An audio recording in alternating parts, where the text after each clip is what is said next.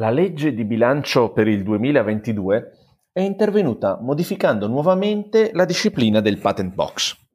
In precedenza, l'articolo 6 del decreto legge numero 146 del 2021, il cosiddetto decreto fisco lavoro collegato alla manovra, aveva già novellato il regime opzionale di tassazione patent box, risalente al 2014. Cerchiamo di fare un po' di chiarezza oggi con Roberta Moscaroli, partner di Dentons. AFGE Legal News è il podcast di AFGE, l'Associazione per l'Alta Formazione Giuridico-Economica. In ogni episodio affrontiamo un tema di attualità e di aggiornamento sulle tematiche del diritto d'impresa.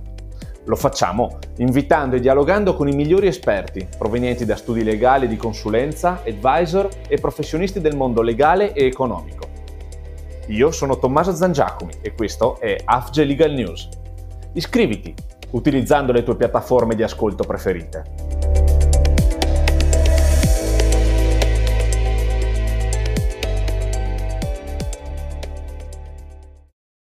Bene, cari amici di AFGE, buongiorno e bentrovati. Eh, siamo qui per una nuova puntata del nostro podcast AFGE Legal News, la prima del 2022, con cui apriamo eh, la sessione appunto del 2022 dei nostri podcast. Il nostro ospite per la puntata di oggi è Roberta Moscaroli, che è partner di Dentons. Buongiorno Roberta. Buongiorno, buongiorno a te e a tutti. Grazie, grazie per la tua presenza qui Roberta. Allora, con te oggi eh, andiamo a parlare di eh, Patent Box, eh, il nuovo regime del Patent Box che è stato ehm, introdotto e modificato dalla recente legge di bilancio, un regime, quello del Patent Box, che eh, è stato oggetto un po' di una vicenda un po' tormentata, diciamo, negli ultimi, negli ultimi mesi. Prima con l'articolo 6 del decreto legge 146 del 2021, in cui il regime del patent box è stato, secondo alcuni, modificato in maniera importante, secondo altri di fatto praticamente cancellato. Eh, e poi con l'intervento appunto con la recente legge di bilancio per il 2022 in cui si è intervenuti ulteriormente andando a correggere appunto la disciplina eh, introdotta dall'articolo 6 del decreto legge 146, cosiddetto decreto fisco lavoro, e, e introducendo ulteriori importanti novità al regime del patent box. Allora la prima domanda che volevo fare a te eh, Roberta è sostanzialmente aiutarci a eh, come dire, districare un po' questo ginepraio di norme che si sono un po' accavallate negli ultimi, negli ultimi mesi. Certamente, eh, dunque il decreto fisco lavoro, decreto fiscale, eh, come poi modificato dalla legge di bilancio per il 2022, ha profondamente innovato e di fatto sostituito la disciplina del patent box che, eh, lo ricordiamo, era stata originariamente introdotta nel nostro ordinamento dalla legge di stabilità per il 2015. Questa modifica recata dal decreto fiscale, come, eh, diciamo, come si apprende, si legge dalla stessa relazione illustrativa al decreto, deriva dalla volontà del legislatore di facilitare e di rendere più celere la fruizione del beneficio da parte del contribuente. E questo diciamo alla luce delle complessità di una serie di difficoltà procedurali che erano emerse in sede di applicazione della precedente disciplina e da questo punto di vista um, diciamo, possiamo indicare anche un dato di esperienza, cioè un dato pratico. Eh, dobbiamo tener conto eh, che ancora alla fine dello scorso anno, quindi alla fine del 2021, l'Agenzia delle Entrate stava uh, lavorando per la conclusione di istanze di ruling presentate addirittura nel, nel corso del 2016 e questo perché appunto l'Agenzia delle Entrate aveva ha impiegato diverso tempo per definire al proprio interno delle metodologie da proporre in relazione a diciamo, fattispecie di società operanti in determinati settori, al fine di eh, conferire un minimo di oggettività alle valutazioni e ai procedimenti di patent. Quindi questo a testimonianza della complessità della precedente versione di Patent Box. Entrando più nel concreto, l'articolo 6 del decreto fiscale abroga il precedente regime agevolativo eh, che era basato sul meccanismo opzionale di parziale detassazione del reddito agevolabile, quindi ricordiamo che a regime la detassazione era stabilita nella misura del 50% ed introduce viceversa una nuova forma di agevolazione è basata questa volta su un meccanismo, anche questo opzionale, di maggiorazione dei costi di ricerca e sviluppo sostenuti in relazione a determinati beni immateriali, cosiddetti intangibles, che sono utilizzati dall'impresa direttamente o indirettamente. E qui, sempre entrando uh, nel dettaglio de- delle nuove misure, ricordiamo che questa maggiorazione era stata inizialmente prevista dal decreto fisco lavoro nella misura del 90% ed è stata incrementata poi dalla legge di bilancio per il 2022 al 110%. Quindi andando uh, ad effettuare un'analisi di carattere sistematico, uh, quindi dal punto di vista soggettivo i beneficiari dell'agevolazione sono i titolari del reddito d'impresa, residenti e non residenti, questi ultimi a condizione che eh, risiedano in un paese che consente, eh, diciamo che, che, che, ha un accordo per evitare le doppie imposizioni con l'Italia e che consenta un effettivo scambio di informazioni. Dal punto di vista oggettivo, l'agevolazione invece, come abbiamo già anticipato, ha ad oggetto i costi di ricerca e sviluppo sostenuti dall'impresa, che come abbiamo detto sono maggiorati ai fini della relativa deduzione da reddito di impresa e dell'IRAP del 110%,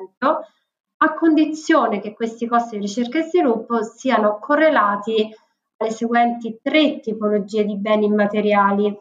sono software protetto da copyright, brevetti industriali, disegni e modelli che siano appunto utilizzati direttamente o indirettamente dalla, dall'impresa.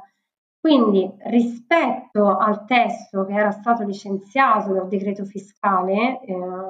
e che quindi avevamo letto, avevamo considerato alla fine del 2021, la legge di bilancio da un lato incrementa la percentuale della deduzione, ma dall'altro espunge i marchi e il know-how dal novero dei beni agevolabili e questo è un uh, profilo uh, di grande rilievo su cui uh, ehm, avendo nel tempo potremo tornare eh, più avanti. Eh, certo. esatto, sì. Dal punto di vista temporale, infine, come per il vecchio regime, questo beneficio si traduce in un regime di tassazione su base opzionale eh, con durata di 5 anni, irrevocabile e rinnovabile.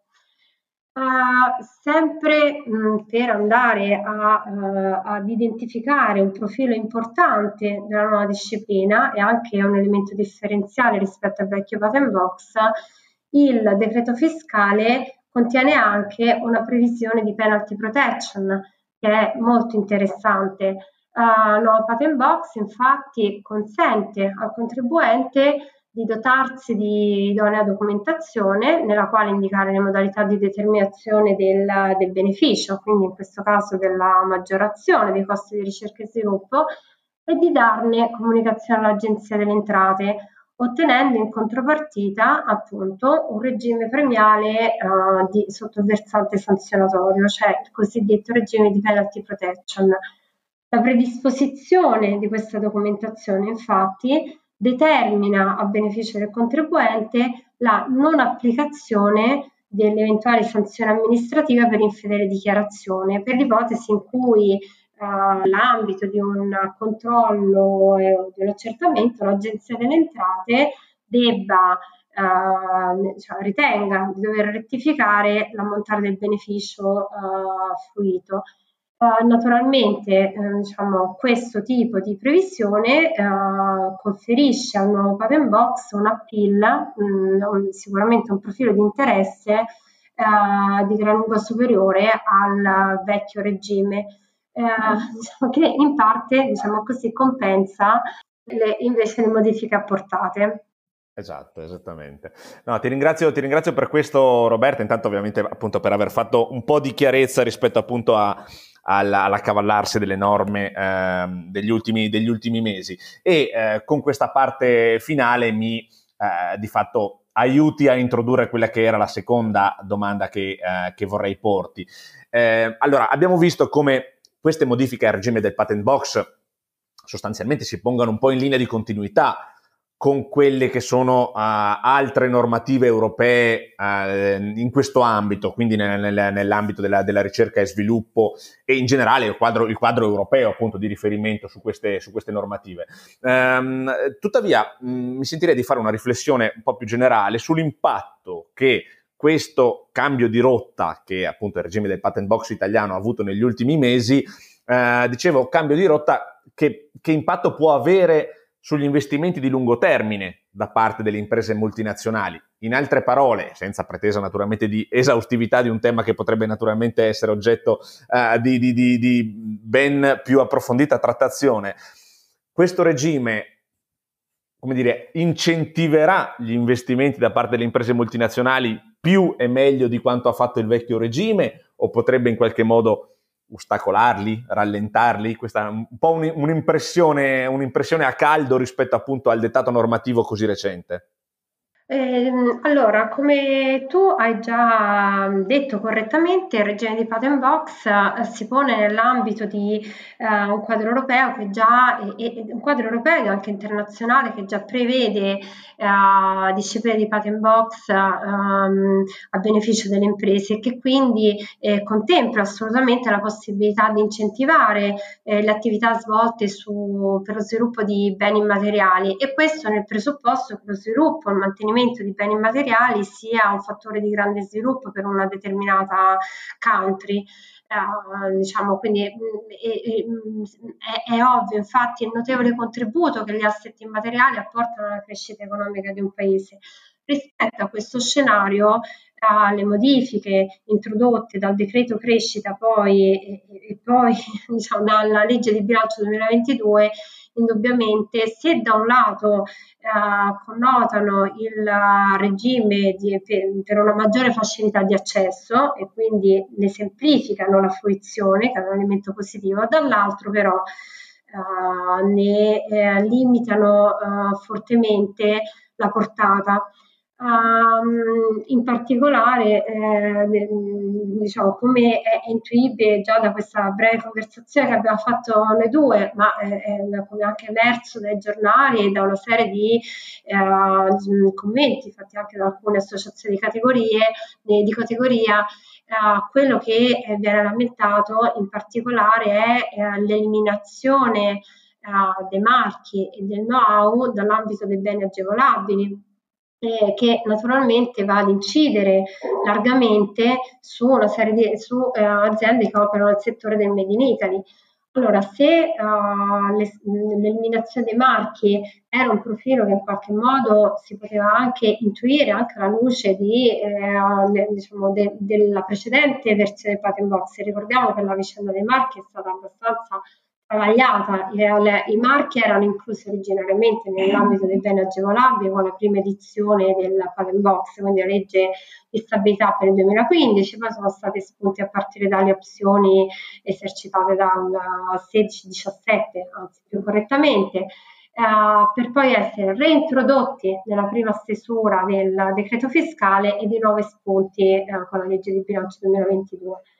Uh, quindi sui marchi in effetti ci si potevano attendere delle, delle, cautele, richieste di cautele, anche se devo dire uh, ad avviso di una serie di autori, uh, mh, diciamo con questo nuovo meccanismo di, ne- diciamo, di rafforzamento del nexus approach no? e quindi di stretta riferibilità dei costi di ricerca e sviluppo al marchio dell'agevolazione agli asset immateriali, alcune perplessità eh, diciamo, sull'agevolazione di questi beni potevano eh, essere superate in qualche modo. Quello che invece ha molto sorpreso eh, gli operatori e eh, operatori, commentatori, aziende, è stata l'eliminazione del know-how dall'ambito dei beni immateriali agevolabili. Il know-how che invece è stata la base di tanti patent box eh, eh, diciamo, discussi e esaminati anche dall'agenzia nel corso degli ultimi cinque anni, perché Um, per esempio se consideriamo settori diversi dai settori tecnologici o dalla farmaceutica, ma tutte, banalmente tutto il settore della moda, settore, settori anche della, de, de, de, dell'ambito automobilistico, dove ci sono anche delle competenze che non sono brevettabili, eh, fanno largo uso ed anzi sono note nel mondo per il know-how in definitiva. Quindi indubbiamente eh, il fatto che la legge di bilancio abbia espunto anche questo bene immateriale dal novero dei beni agevolabili è un punto di criticità che, eh, come dicevo, ha sorpreso tutto sommato eh, commentatori, aziende, operatori, la stessa dottrina e su cui forse varrebbe la pena di eh, riflettere nuovamente. Eh, noi sappiamo che eh, ci sono eh, associazioni di categoria che stanno immaginando di chiedere un nuovo intervento, quindi nuovi emendamenti eh, all'articolo 6 al fine di uh, ottenere un ripensamento di questa scelta, cosa che indubbiamente sarebbe molto molto importante per uh, l'effettiva portata del beneficio, uh, considerando eh, il, la tipologia, il tessuto imprenditoriale dell'Italia, quindi la tipologia di imprese italiane e i beni immateriali per i quali le imprese italiane sono note nel mondo. Eccellente, gra- grazie, grazie molte Roberta, grazie per aver davvero chiarito molto bene il nuovo quadro normativo e per averci dato anche una tua lettura che mi pare appunto largamente condivisa di quelle che potrebbero essere appunto le criticità che questa nuova normativa potrebbe, potrebbe generare, qual è l'impatto che potrebbe avere appunto sulla, sulla, operatività delle aziende e dei gruppi multinazionali. Ti ringrazio per essere stata con noi, Roberta. Naturalmente l'appuntamento eh, è per le prossime puntate del nostro podcast. Grazie ancora. Grazie a voi, naturalmente, grazie. Arrivederci. Ciao, questo era AFGE Legal News, il podcast di AFGE, l'Associazione per l'Alta Formazione Giuridico-Economica, e io sono Tommaso Zangiacomi. Iscriviti utilizzando le tue piattaforme di ascolto preferite. E se desideri essere sempre aggiornato sulle tematiche affrontate in questo podcast, collegati al nostro sito afge.legal o seguici su LinkedIn e unisciti alla nostra learning community. Al prossimo episodio!